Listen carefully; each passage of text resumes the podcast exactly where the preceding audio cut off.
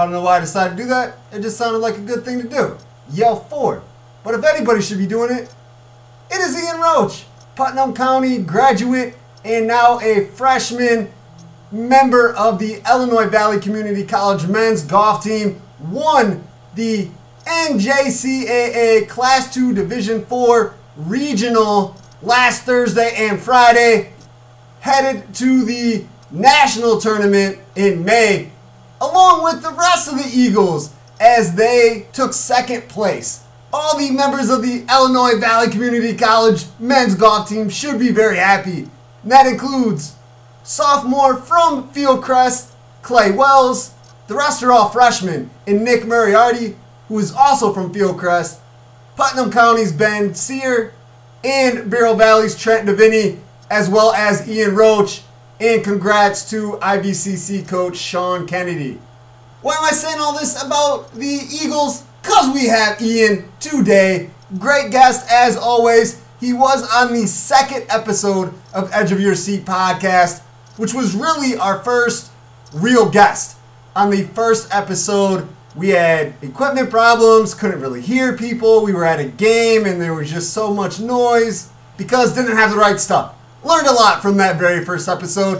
And now we are on episode one twenty-one with our good buddy Ian Roach talking about some golf and I V C C success. I am your host, Brandon Lachance. If you want to listen to the second episode or any of the other ones to this point and in the future, check them out on Spotify, Apple Music, iTunes, and Google Music. Follow us on social media. Facebook, Edge of Your Seat Podcast, and Twitter, Edge of Your Seat P. Also, any questions, suggestions, want to be a guest, have a box score or a personal or coach accomplishment, something to talk about or want to get the word out, feel free to send an email, edgeofyourseatpodcast at gmail dot com. And since I just did the plugs, gotta give one to Brian Cavelli, the man, the legend that did the beat, the intro, outro track for Edge of Your Seat podcast. Big props to him, doing big things as always. Episode one twenty with guest LaSalle Peru girls tennis coach Aaron Gunther and the number one doubles team seniors Lauren Klein and Brianna Strell. Also broke down all playoff I H S A action with girls tennis sectionals. They started Friday, continue today, Saturday, October seventeenth, and we also broke down the golf sectionals for boys and girls that happened Monday through Wednesday of this week, depending on where you were at. They took place at different dates and different times. We will break down the girls tennis sectional brackets that we are interested in during episode one twenty-two, which will be tomorrow on Sunday, October eighteenth. Our guest for that show will be Karch Kowalczyk, LaSalle Peru graduate who was drafted by the Dodgers, has been playing in the farm system and independent leagues for quite some time now. We break down all kinds of awesomeness with him. And we will continue to break down I H S A amazing playoff stuff.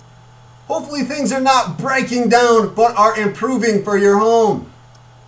Always something we see, we hear, we notice that could be fixed or repaired.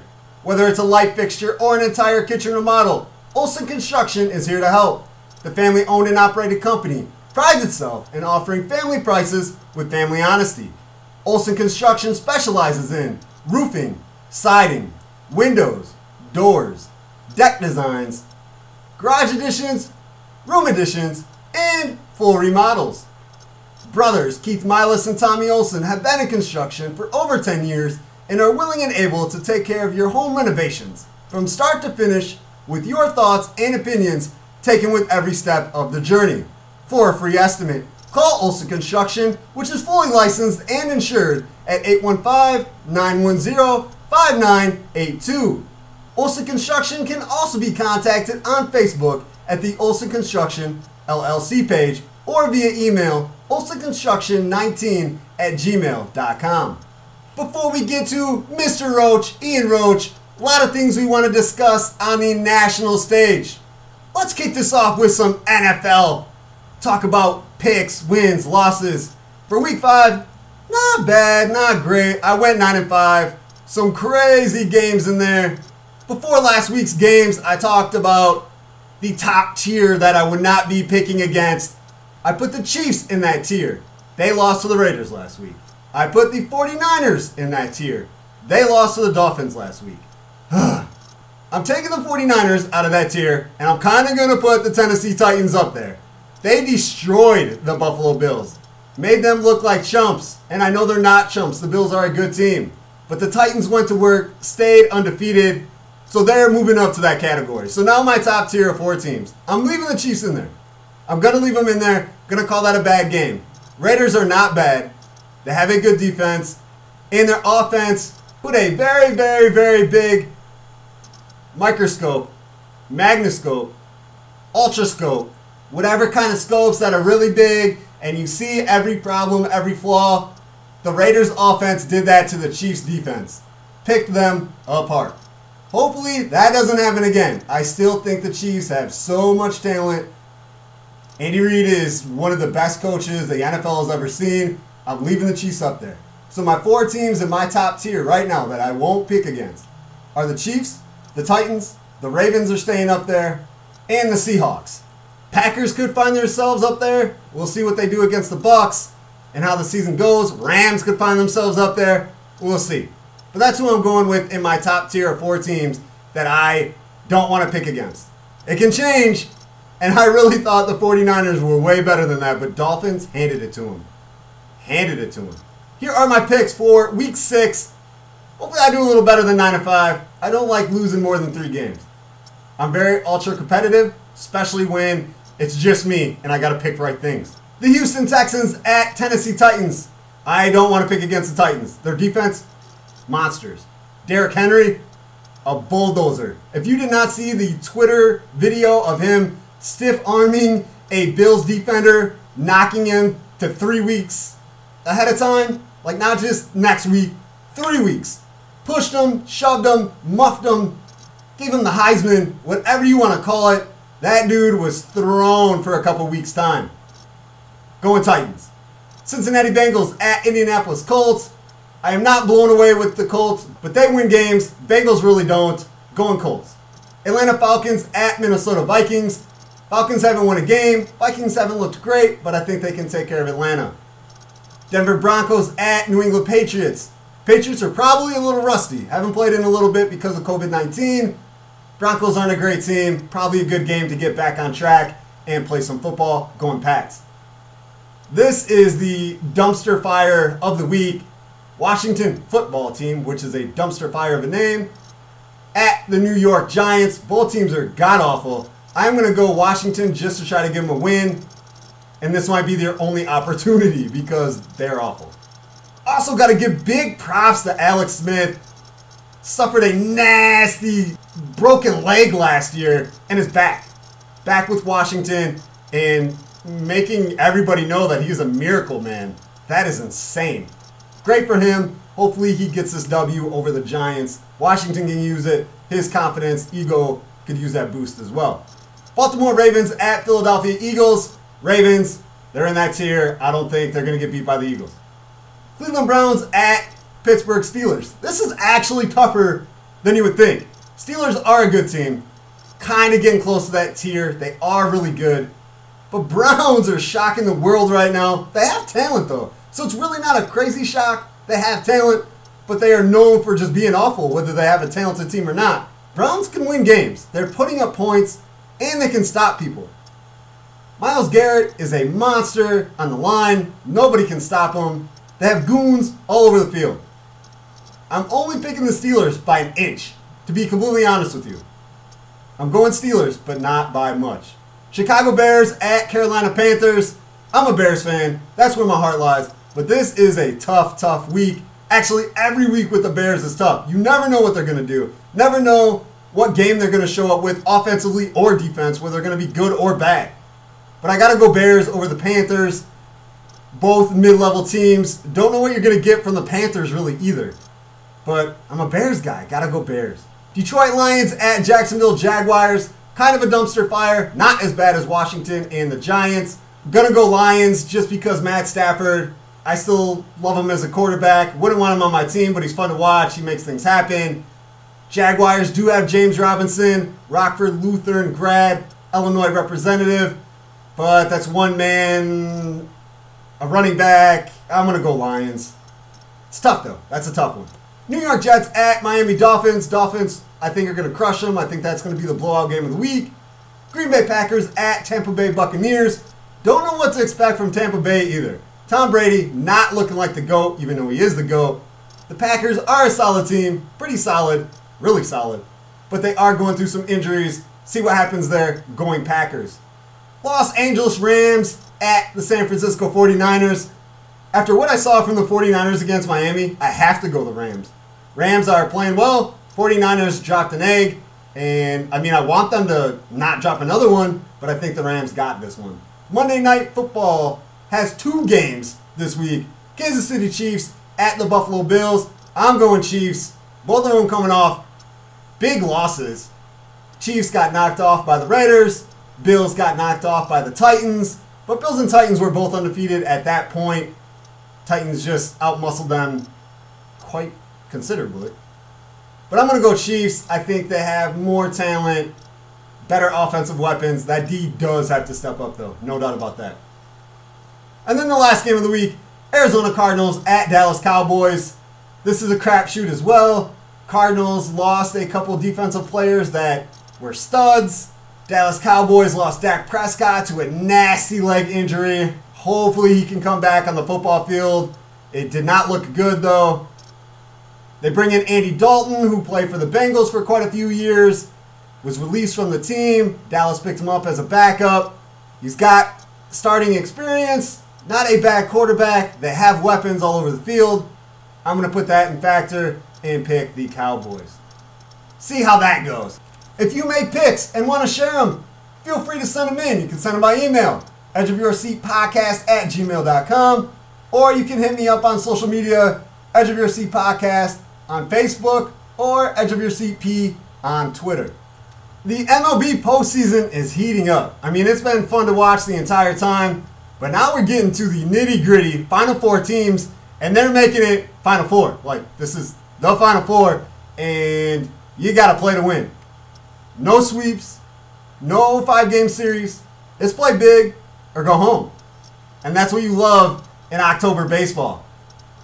Game six of the National League Championship Series is today, Saturday, October seventeenth at three thirty-eight p.m. Atlanta Braves, Los Angeles Dodgers. The Braves have a three two lead right now. They were up two oh. Dodgers have battled back. I turned on Wednesday's game. Braves are up two oh in the series. I'm like, man, is this going to be another choke fest from the Dodgers? Are they not even going to attempt to be in the series? Are they even in the postseason? Are they really here? Are these ghosts on the field? I turn on the game. It's third inning. They're up fifteen nothing. End up taking the game fifteen three. Believe they lost the next one, then won game five. So we got game six today. Max Fried is on the mound for Atlanta, and Walker Buehler will be on the mound for the Dodgers. Should be a great game. I mean, all of the games have been great. If I haven't been able to catch them, I've been following them on my phone. I've been watching highlights, replays, and it's a great time to be a sports fan and watch great baseball. Game seven of the American League Championship Series is tonight at seven thirty-seven. It's tied three three. Houston Astros, Tampa Bay Rays. I've been saying this the whole time. Houston does not deserve to be in the postseason. They don't. They shouldn't be here. They're cheaters. They don't deserve to be in the postseason at all, more or less an American League Championship Series. That's all I'm going to say. I've said it every podcast during the postseason. I wanted the White Sox to beat them. I wanted the A's to beat them. Now I want Tampa to beat them. Please, don't let the cheaters get back into the World Series a year after they had one taken away because they cheated. Makes no sense, should not even be playing right now. Lance McCullers will be pitching for the Astros and Charlie Morton for the Rays. I thought the Atlanta Braves and Los Angeles Dodgers were the series to watch. And even though there's been blowouts and not close games, It's been very interesting storylines, watching what happens during the games. It has kind of lived up to what I wanted it to. Do I want it to go to a game seven? Oh, yeah. Oh, yeah. I want it to be decided win or go home. I'm glad there is a game seven in the American League. But again, Houston should have never even been there. Hopefully Tampa gets that W. Hopefully you're getting your personal W's, your own achievements. In terms of physical fitness, since two thousand fifteen, L P CrossFit has been offering something unique to the Illinois Valley, a customized way to get in shape while having fun. Whether you're new to exercise or an experienced athlete, L P CrossFit is the right place for you. L P CrossFit is a diverse community with the culture focused on fun and hard work. All members know each other's names and support one another during workouts. L P CrossFit will help you reach your goals and get into the best shape of your life. L P CrossFit offers a weekly schedule of classes for every fitness fan. Whether you want to dial up the intensity or take a more relaxed approach, L P CrossFit's trained coaches tailor each and every workout for every athlete in every class. CrossFit classes are programmed with a mixture of bodyweight, gymnastic, barbell, and other movements to build strength and endurance. All small group classes are coach-led, and all movements are infinitely scalable so they can work with any fitness level, injury, or mobility restriction. Check out L P CrossFit on Facebook, online at L P CrossFit dot com, or in person in the Peru Mall across from Secret Nails. You'll never have so much fun while getting so fit. Only one thing left on my list to talk about, and of course, it is the N B A Finals. The Los Angeles Lakers won it almost a week ago on Sunday. Had to break down high school, playoff golf, playoff tennis. Swimming and cross country are coming to an end soon as they wrapped up regular season play this week and will be advancing to postseason play this upcoming week. Had to break that down, but don't think that I was not paying attention to LeBron James and the Los Angeles Lakers winning a ring. And I guess I could say another for both of them. Los Angeles winning their seventeenth, LeBron winning his fourth, and he also won his fourth N B A Finals M V P award. I honestly thought that the Lakers were going to sweep the Heat after game one.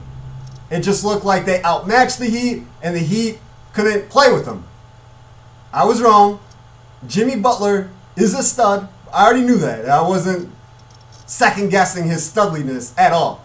Just didn't think that they had enough without Bam Adebayo and Goran Dragic. They were hurt for game two and three. Bam came back, looked like a shell of himself. It just wasn't that same team that we were rooting for throughout the whole playoffs after they beat the Bucks. I mean, when they beat the Bucks, it was like, oh, wow, this team is for real. And they are. They are a for real team. I am very, very excited about what's next for the Heat if they stay constructed the way they are.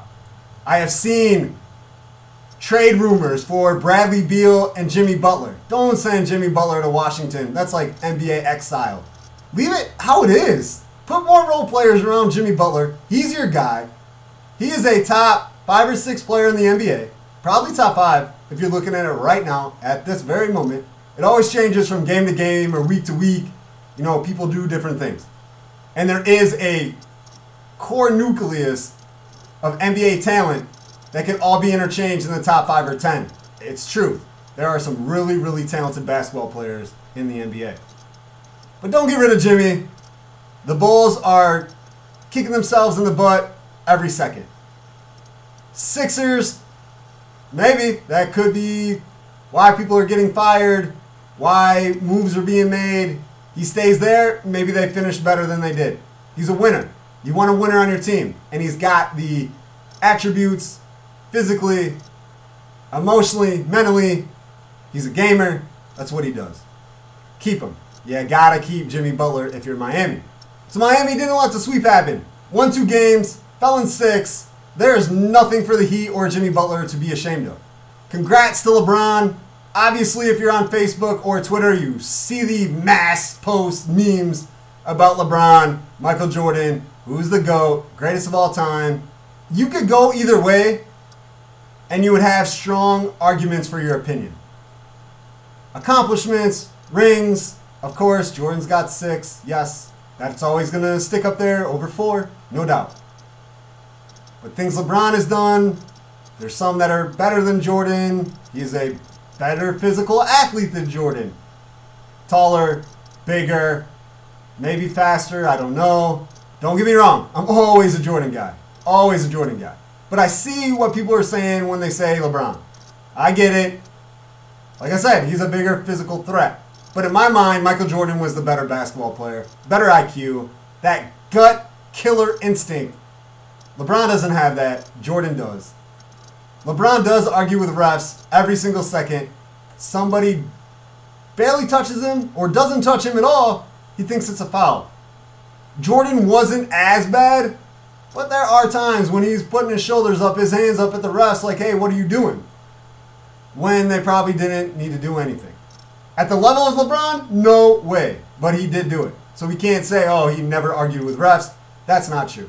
And he, in a way, tried to build teams like LeBron tried to build teams, just not super teams. Because Jordan wanted to be the alpha. He was top dog. Everybody else was under him. He did have a one A in Scottie, and he knew that.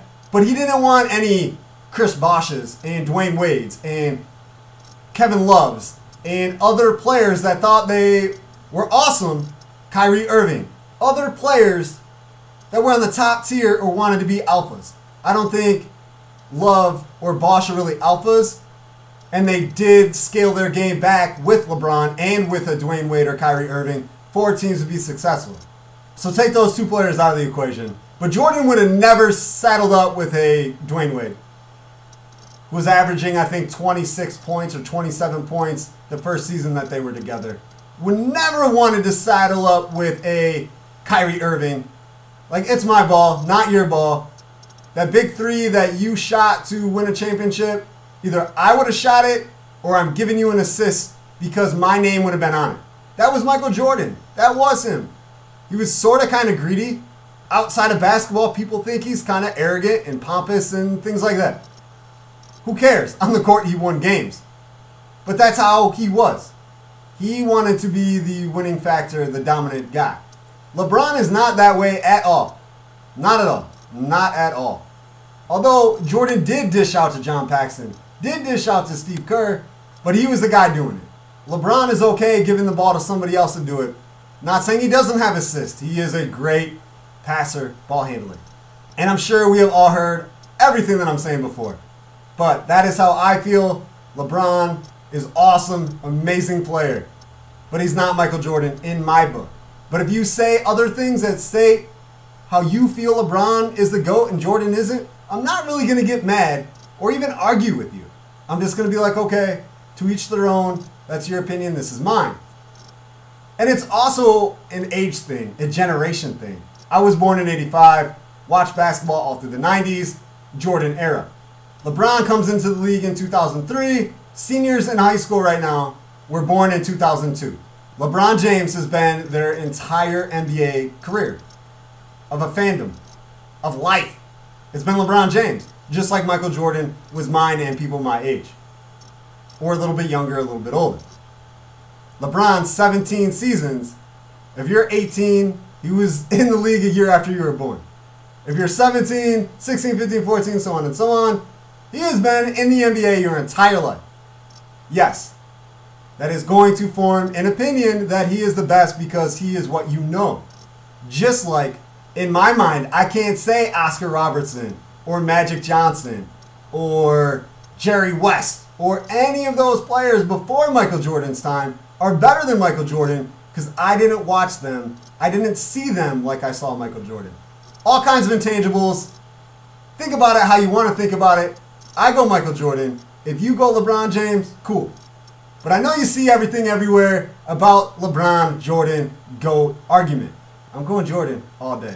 But congrats to the Lakers, especially in the wake of Kobe Bryant's tragic death in January. I don't think the N B A is rigged. I have said a few times that it only makes sense for it to happen this way. Kobe's death, Lakers win, LeBron's kind of, sort of, passed the torch, and now he's probably going to pass it to Anthony Davis. Wasn't trying to make it sound like it was scripted, but it is movie-like. this could be a script from a movie.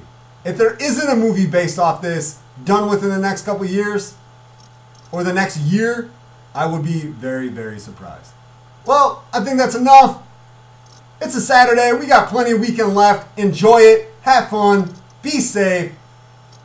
If you have family members, friends, classmates, kids, grandkids in the girls' tennis sectional going on right now, cheer them on.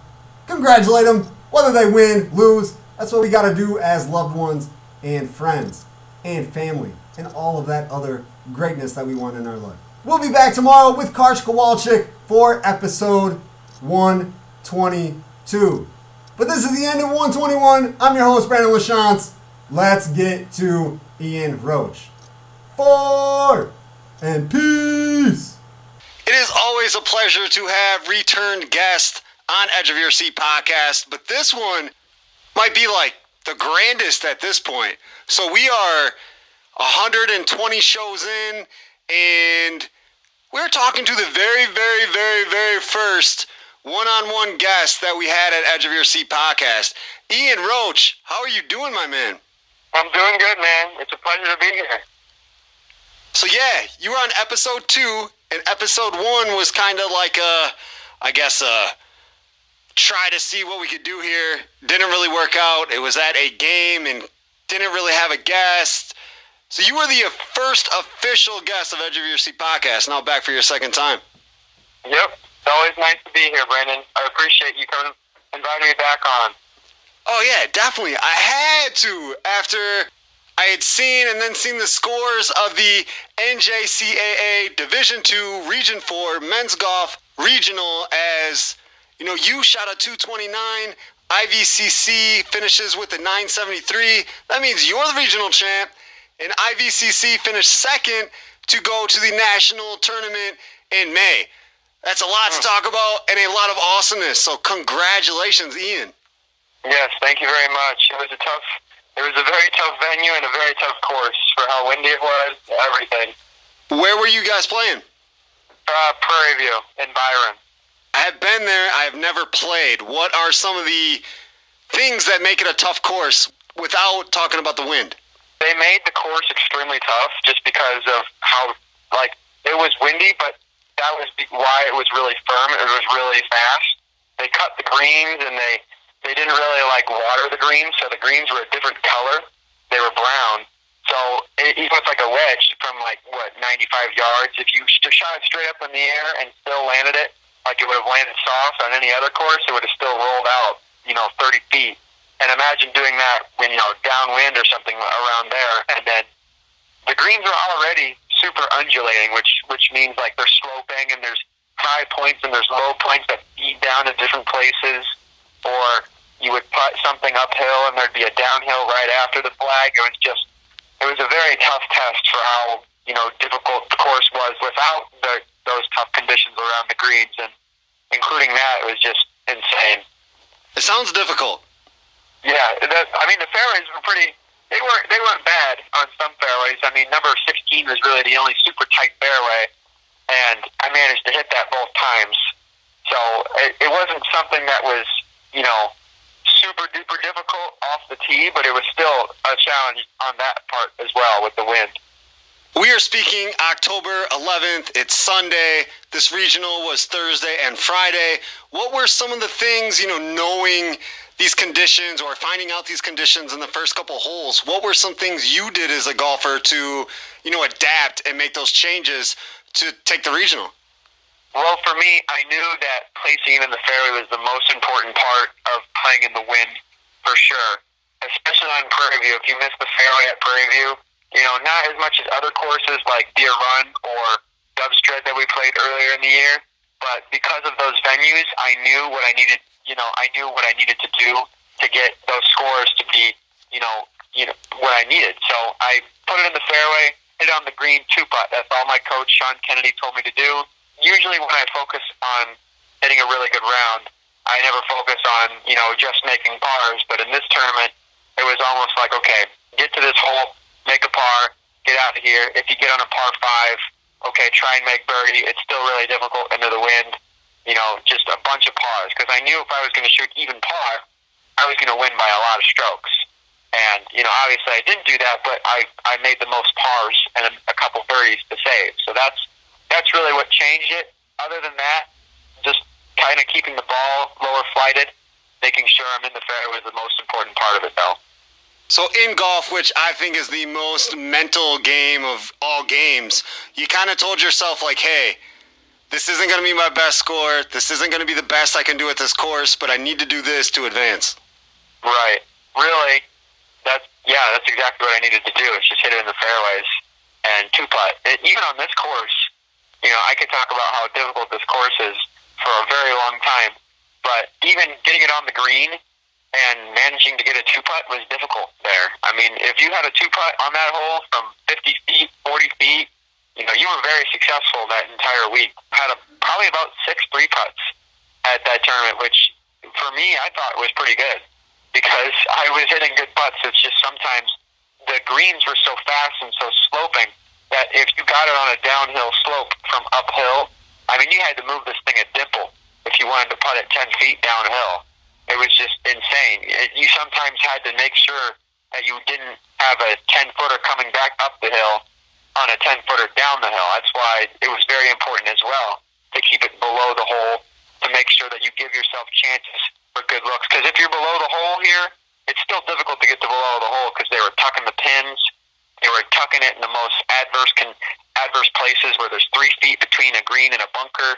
You know, those those are are the factors that I really made sure of when I was playing, is just to make sure I was below the hole, get on the green, two-putt, get the heck out of there. So it sounds like you had played this course before. Where does it kind of rank of courses that you played at?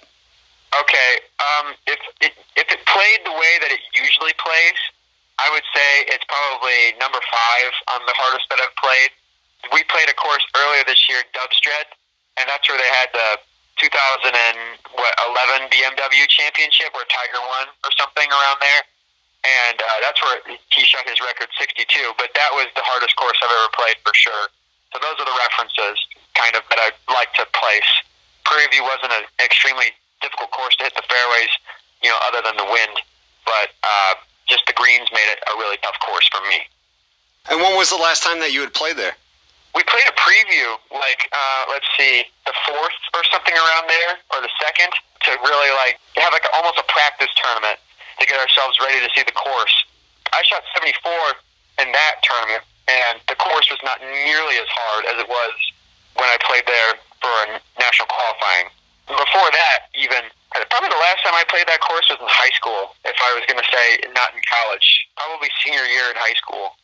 It's kind of cool, kind of different with golf. I mean, when you say home court advantage on a basketball court, it's usually because of the fans. I mean, the basketball hoops themselves are the same diameter. They're the same height off the ground. That is all the same. Football fields, they're one hundred feet, end zone to end zone.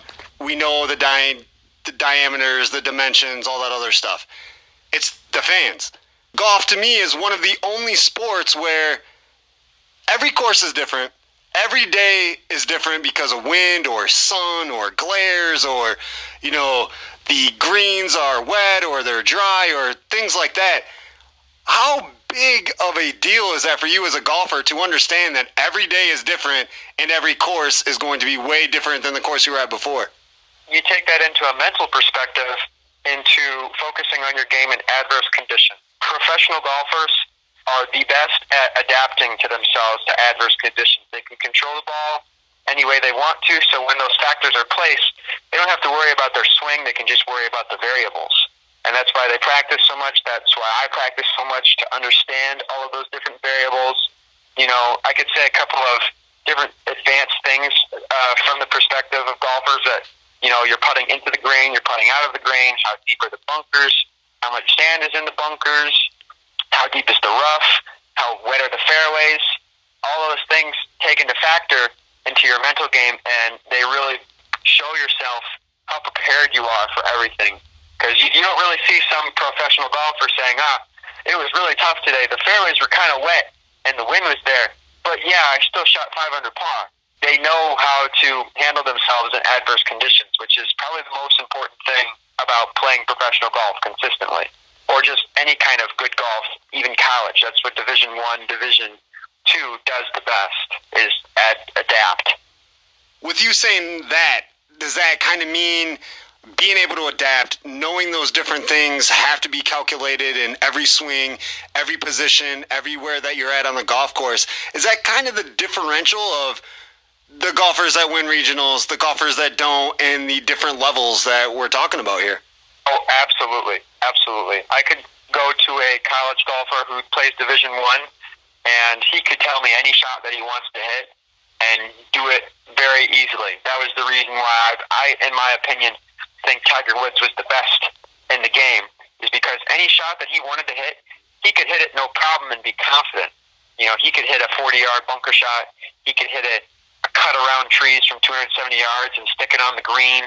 You see all these crazy shots that he hit. Well, he was in very adverse conditions and came out on top. That's why he was the best. If he couldn't get out of himself, or if he couldn't get out of those positions he put himself in, I don't think he would have been as good. Um, obviously, he would still have been amazing, but I don't think he would have been nearly as the legend as he was now, or even when we place it onto a college-level perspective. Um, what I need to do, personally, is to make sure that any adverse condition I can handle.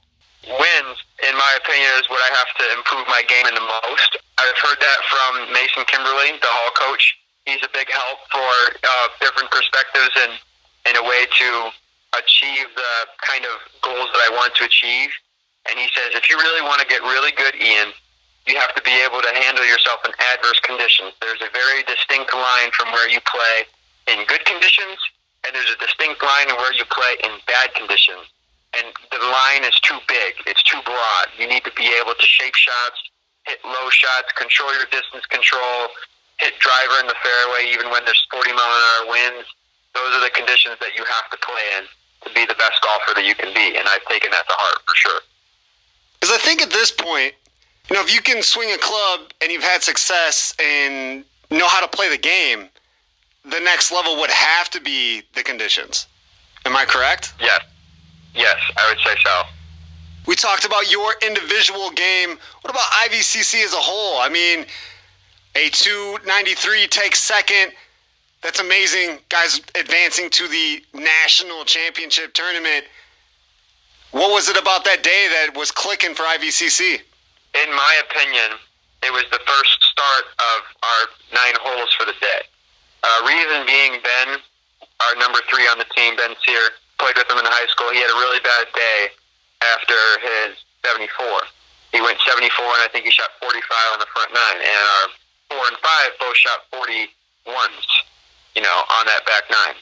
So that was huge to make sure that those scores stayed in. That could have been the difference between a four-score, four-stroke swing and a swing where we didn't make it to nationals. So that was a huge, huge thing. We really relied on our teammate Nick Moriarty and Trent Davini to get in with a decent score, and they both shot forty-threes, which I'm very proud of because I shot forty-two on the front nine.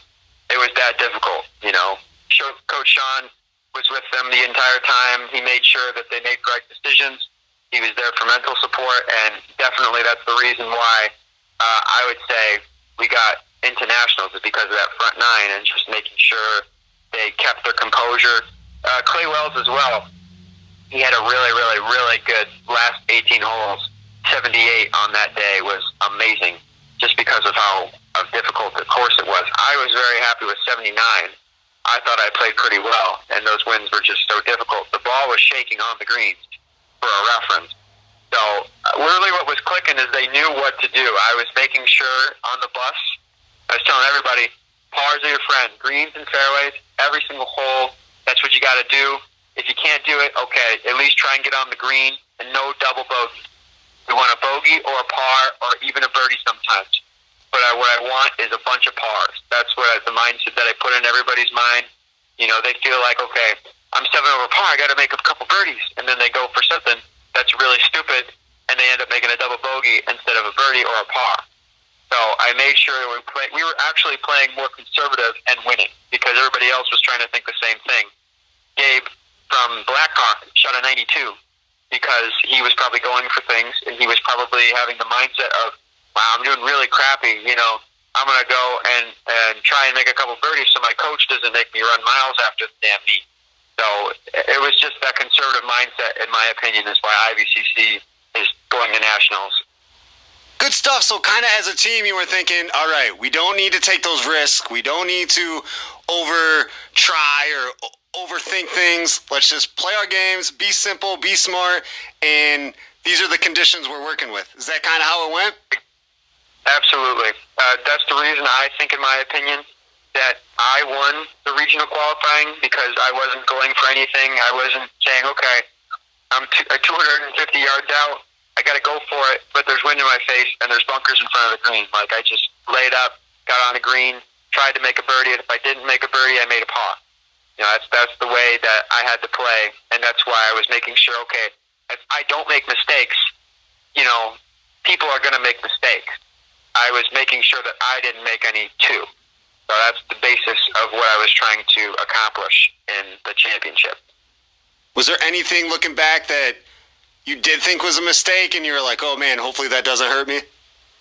There's a couple times where I three putt that I really thought, okay, I could have definitely not coming out of there with a bogey instead of uh, like a birdie or something like that. You know, I had a couple holes where I putted ten feet, twelve feet past the hole where I made a bogey instead of a good par. There's probably about six strokes I could have taken off my game just in putting. Uh, other than that, I had some really, really good shots. I didn't really, I wasn't really too mad at myself with my long game. I only had one shot in the water for the whole round, for the whole tournament actually. Only one shot in the water, and that was definitely something that I saw as an advantage because I knew everybody else was going to hit it somewhere out of bounds or, you know, in the water, in a bunker they couldn't get it out of. So just eliminating mistakes. What, what was another thing that I did? Uh, I, the driver really, really worked well. A couple iron shots. There was an iron shot in the first round of the tournament where I bladed it over into the into the fescue and hit a double bogey. I had three double bogeys the first day, but to, to counter that, I had five birdies and an eagle. So that was the reason why I think as well that I came out on top and didn't, you know, choke. Well, I'm glad you didn't choke, Ian. That's good. Yeah, I'm very glad too. I got the hell out of there after I got that plaque. You're like, I'm leaving. Thank you for this one. I'm out of here. I'm out of here. Yeah, exactly. I've had too many second places this year, Brandon. I don't think you realize if I was second place, I would have. I would have been very hurt. I would have. I think I've had five second places this year. By just a couple strokes, where you were right there in contention. Oh, one back. One back every single time. One stroke was the difference between me getting first and me getting second. So this time you're like, hey, I got to adapt, and this is happening. This is mine. I won. I'm taking it. I'm gone. Yes, exactly. I didn't want to lose a stroke or two. I made sure I focused on my competitor more than anything instead of my score, because I knew that Peyton Perez, the, the dude from Blackhawk I was going against, he got second. We were neck and neck the whole damn day. I was just like, okay, don't make a mistake. If he makes a mistake, great. If I don't make a mistake, I'm still close by. You know, because there was at one point I think he was one ahead of me because he made a really good birdie putt on a hole, and I made a bad bogey. So the the switches flipped, and then I made a really good birdie, and he made a bogey. It was back and forth every single hole. And so we got to the last three holes of the tournament, and I'm neck and neck with him. And I go, okay, what I need to do is hit drives in the fairways and on the green. I know if I do that and he comes out on top, I won't be too mad, but he made the mistake, and I made sure I didn't. I hit it down the fairway. I hit it on the green at ten feet, almost made a birdie. I got out of there with a par. He got out of there with a bogey.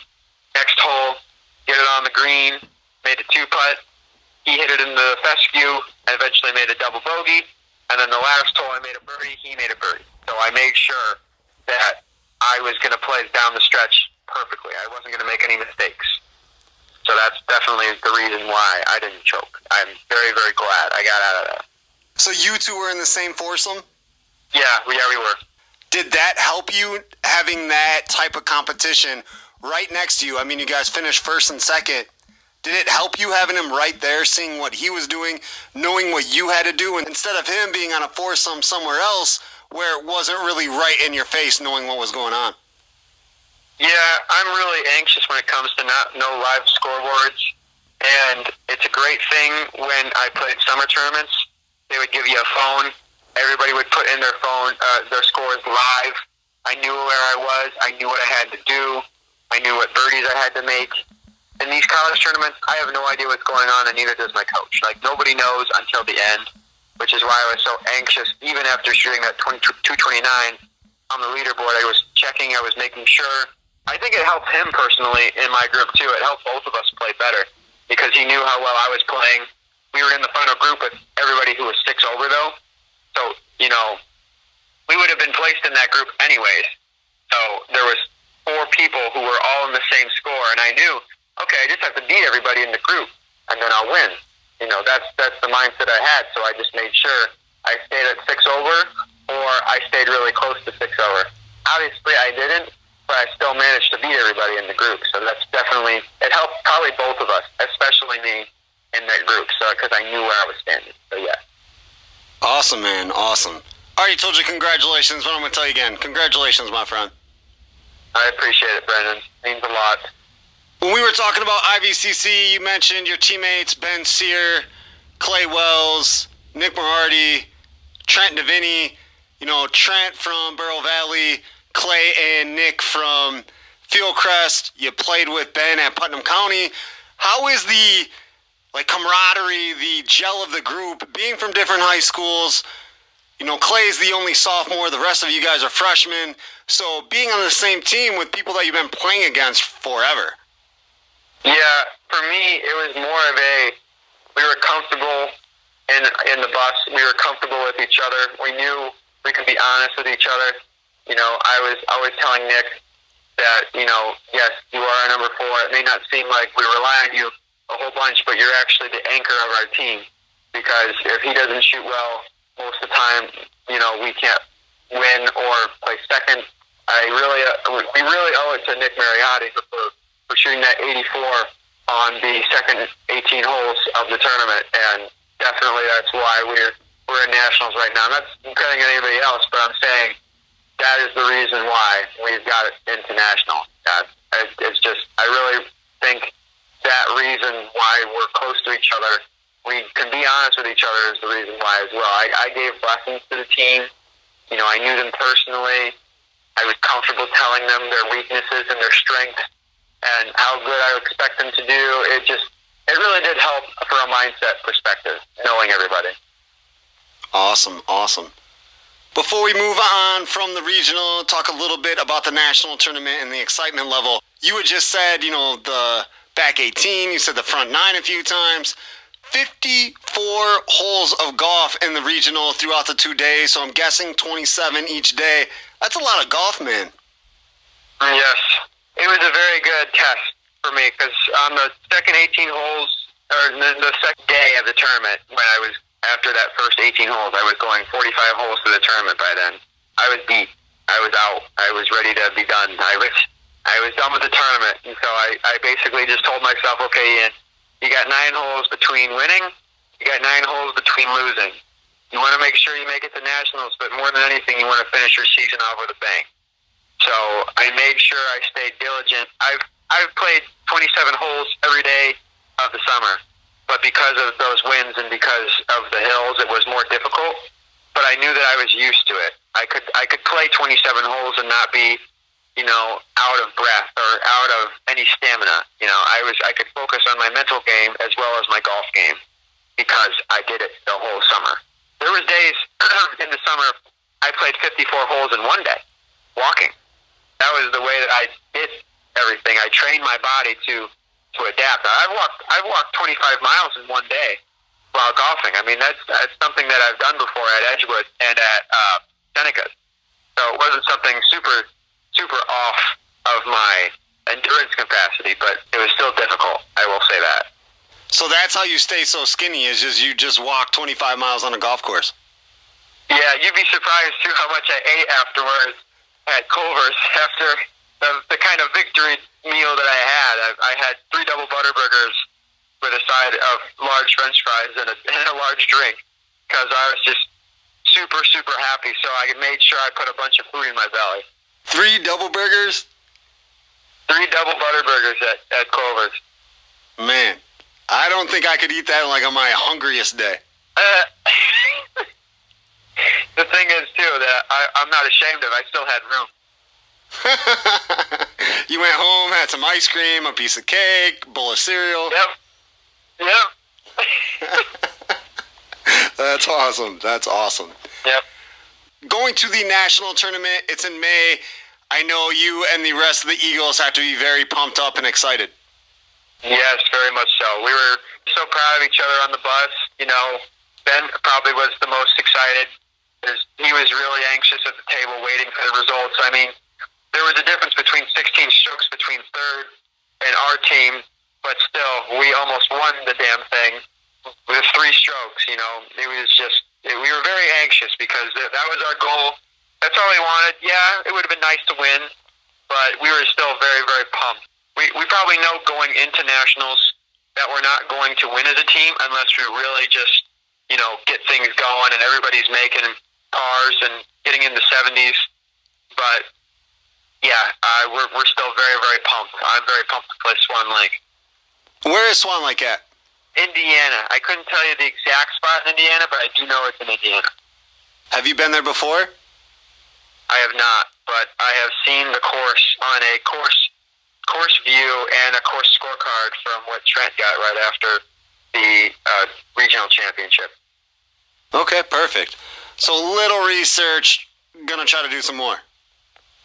Yeah, I would hope that we play a couple practice rounds there in the spring season just to get adapted to it. I, I know that COVID will probably be over by the time we have our spring season, so I'm hopefully we can stay overnight at a hotel and play a couple rounds and get used to the course.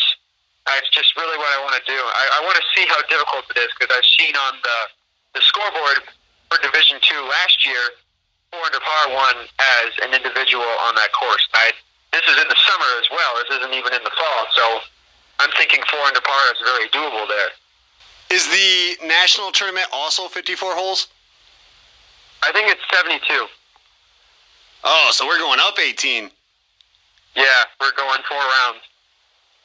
So now are you going to try to walk thirty-five miles on a golf course while you're getting ready for this? Uh, I don't know if like my feet can handle that. My when I came home from that day, my feet were, were bleeding because of my calluses. You might have to have your own personal trainer to come along with you while you're practicing for this. Yeah, I might need a masseuse afterwards because my calluses are very, they're a thing of wonder, but I'm very proud of my calluses, but man, did they hurt afterwards. Wow, seventy-two holes of golf. That might be more than I've ever played in my entire life altogether, and I'm thirty-five years old. Yeah. Yeah, seventy-two. I've never played a seventy-two-hole tournament, and it's what I wanted to add on for being proud of myself and playing a fifty-four-hole tournament and winning. I've never won a fifty-four-hole tournament before, especially at a college level, so I'm also proud of that for myself as well. I'm very curious to see how well I do on a seventy-two-hole tournament, you know, given that I have a couple months in Florida to go doing homework, because thankful to COVID, actually, this is the one thing that's good came out of COVID. I can go to Florida and play golf in Florida and do homework in Illinois, which is the best thing that's ever happened to me, pretty much. I can go to Florida, play golf, work, do homework, and still be prepared for the spring season by then. So I'm very excited for that as well. Yeah, because with e-learning or Zoom videos or whatever whatever the process is, you don't have to be in Illinois to do that. You can be wherever you want to. So really, yeah, you can take your schooling anywhere and do whatever you want to. That's the best thing about COVID that's happened. Now, there is one thing about online learning that I'm a very I'm very adamant about is that's very difficult is because you have to teach yourself. So I'm good at learning things myself, but this has been especially difficult.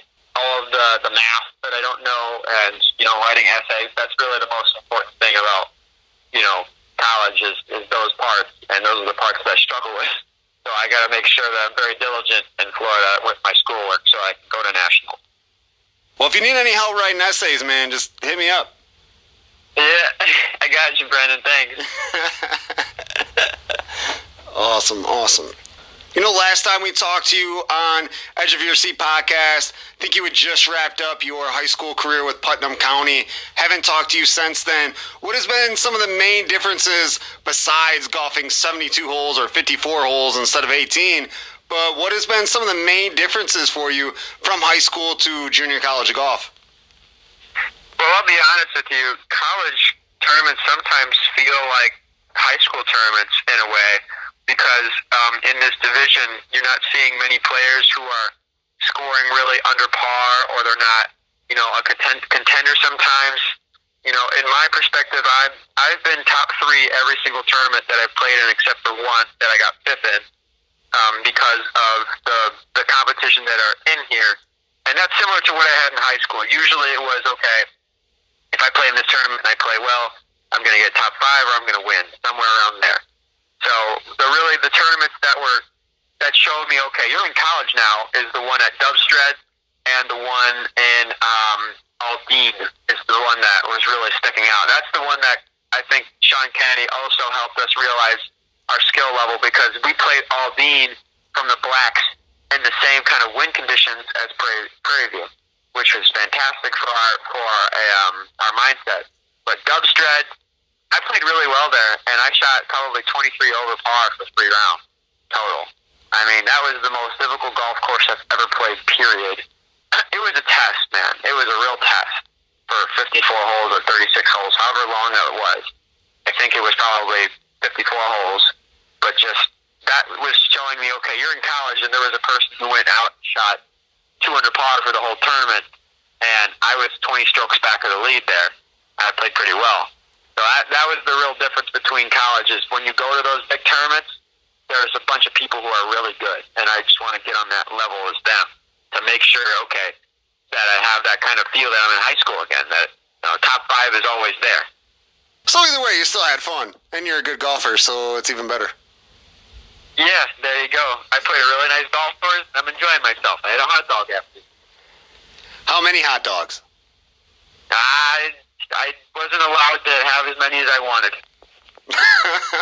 So in your head, you're like, man, I could eat like six of these, but that wasn't a... I probably have about ten of those, eleven of those hot dogs. So in stature, you were not very big, but it sounds like you have an empty pit for a stomach in the metabolism to allow you to eat whatever you want to.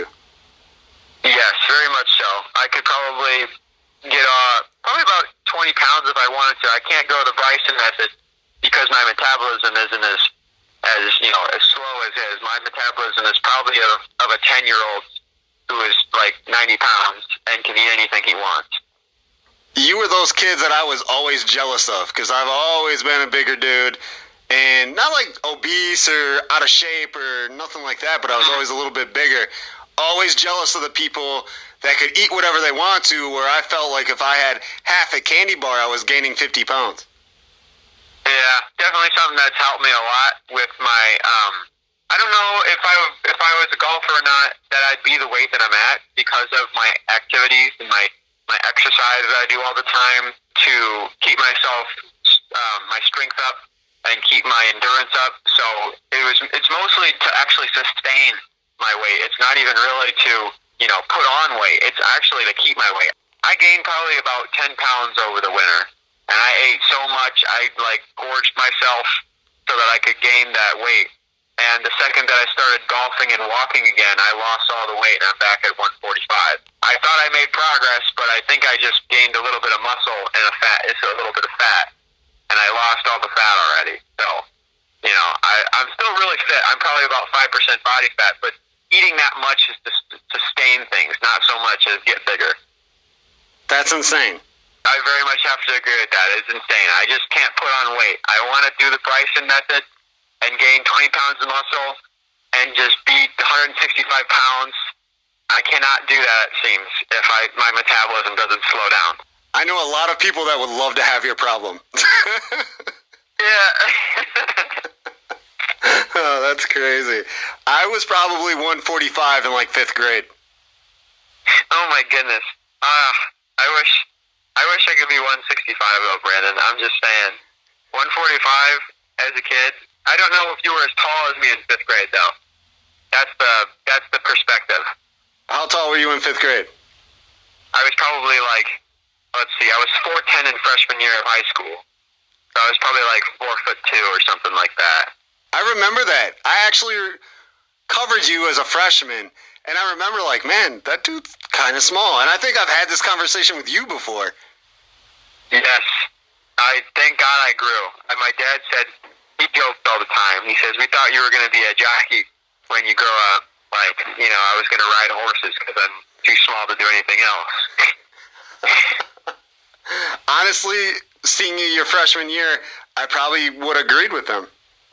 Yeah, yeah, I wouldn't I wouldn't blame you. I would not blame you. So how tall are you now? I'm five foot ten. So you had a, a spurt. That's amazing. Yeah.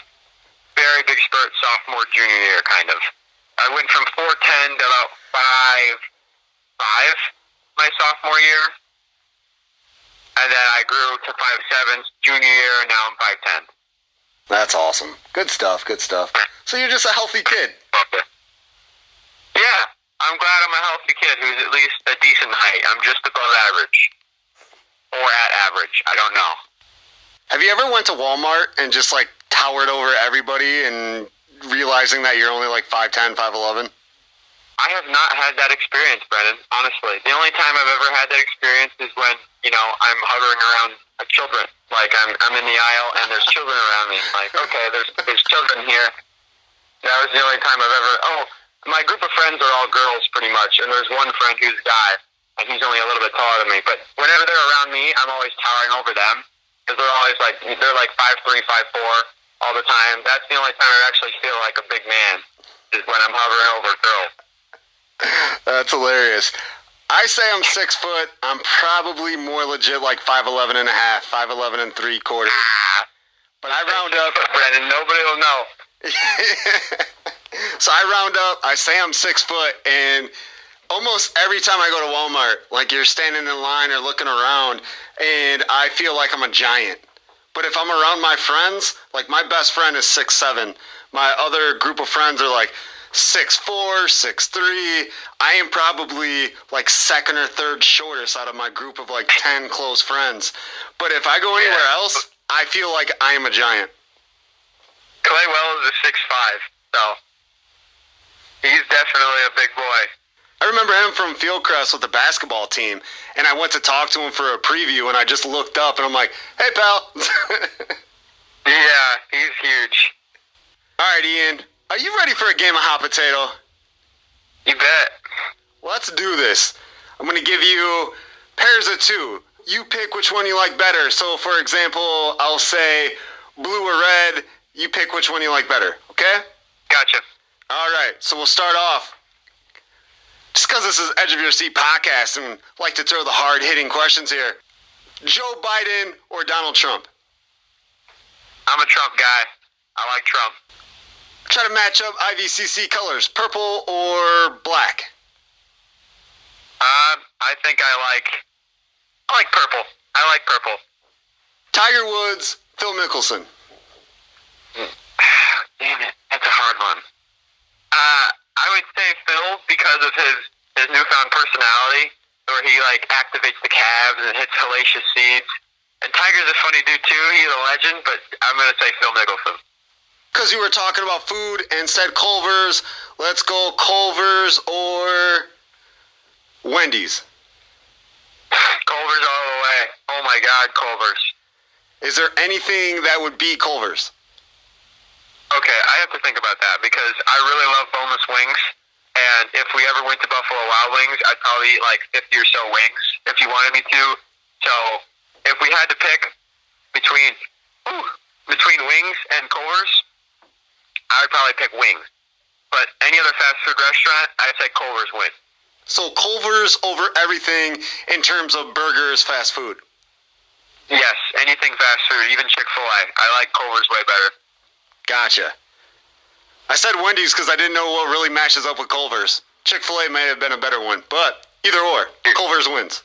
Yes. Diving into wings, now that you brought that up, are you a hot wings or like a barbecue wings? So we'll go hot wings, barbecue okay. wings. I could go either, to be honest, but I'm more of a mild buffalo kind of guy. where I like a little bit of spice, but not too much. But if you gave me some barbecue wings, I'll down those. I have not eaten a bunch of hot wings, but there was only one experience where I ate hot wings. It did not go well after I ate them. I prefer wings that are not super duper spicy. So I like I like uh, the mild buffalo and barbecue, yes. So if I said barbecue or hot wings, you're going in the middle? Yes, right in the middle. Gotcha, gotcha. And I mean, with the wings or the burgers, you gotta have something to drink. Are we going Coke or Pepsi? Coke. Root beer or Sprite? Sprite. I get Sprite every restaurant I go to. Iced tea or lemonade? Uh, iced tea if it's either unsweetened or it's an Arizona tea. Water with a lemon or without a lemon? With a lemon, all the way, Brandon. All the way. And probably not with your wings or with your burgers, but just because we're talking about drinks, orange juice or apple juice? I think I'm going to say apple juice. Apple juice. Are you laughing because of the goofiness that I just threw out that out of nowhere? No, I just thought I think like apple juice because I'm weird. I really like saying that. Just saying apple juice different? I like saying, because whenever I was a kid, I used to say, um, so my mom would combine these two things, grape juice and apple juice, and I would go, grape apple, grape apple. Like, I was really weird when I was a kid. I'm not saying I'm not now, I'm just saying I was a weird kid, right? I understand. So when I said yeah. apple juice, you were immediately saying grape apple? Grape apple in my head, yeah. That's perfect, that's perfect. So you have to pick apple juice. Apple juice, yes. That's fantastic. Ian, it is always a pleasure talking to you. Hopefully we can talk again soon. Maybe in May when you come back with some hardware from the national championship, not trying to predict the future or put any extra stress on your shoulders. I know you have the talent and can do whatever you want to golf-wise, but definitely want you to go to the national championship. Just have fun, play your game. Thank you for talking Edge of Your Seat podcast. Dove into golf, dove into drinks and apple, grapeful, grapeful apple juice and everything else. Great apple. So thank you, man. It's always fun. I appreciate it, Brandon. Have me on next time. Appreciate it.